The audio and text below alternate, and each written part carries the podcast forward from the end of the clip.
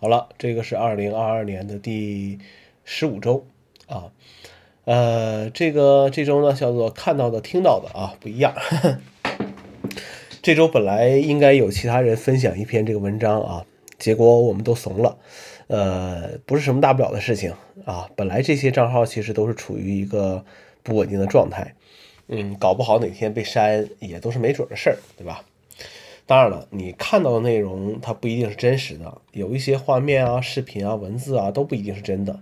呃，这取决于你愿意相信什么。要想账号长久。你就要分清哪些是能说，哪些是不能说。呃，轻的话呢，可能你这篇文章啊被删了，对不对？或者这条内容被删了，这就是比较轻的一些所谓处罚。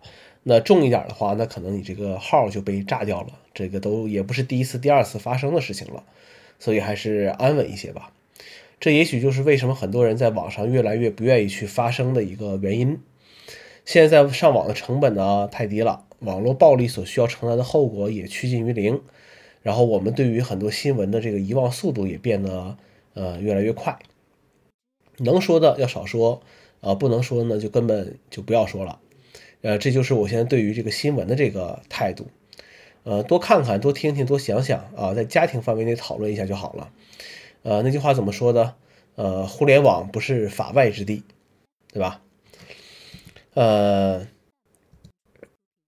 数码产品啊，数码产品，呃，数码产品相对来说吧比较安全一些，聊这个问题比较安全一些。呃，你总要有点兴趣爱好，才不至于那么那么枯燥，对吧？手机发展到现在呢，基本上就和零七年 iPhone 出现以前的情况就很像了。大家基本上都在挤牙膏，然后在外形上努力去创新，然后创造一些有的就是看起来有的没的的一些这个使用场景。然后大家都在等着哪个厂商能够引领下一个形态的发展。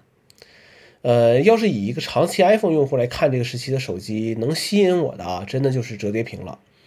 呃，这周 vivo 也发了他们的折叠屏手机啊。那作为摸摸党的我来说，还没去摸一摸。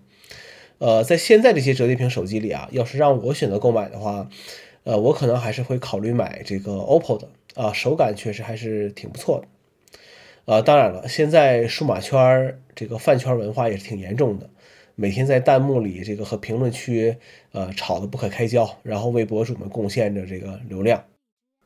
你要想看一个数码产品它到底怎么样啊，你还是不能听博主们怎么吹，你还是要去看看这些人最常用什么设备，到底在在用些什么设备，而不是他们视频里吹的那些设备。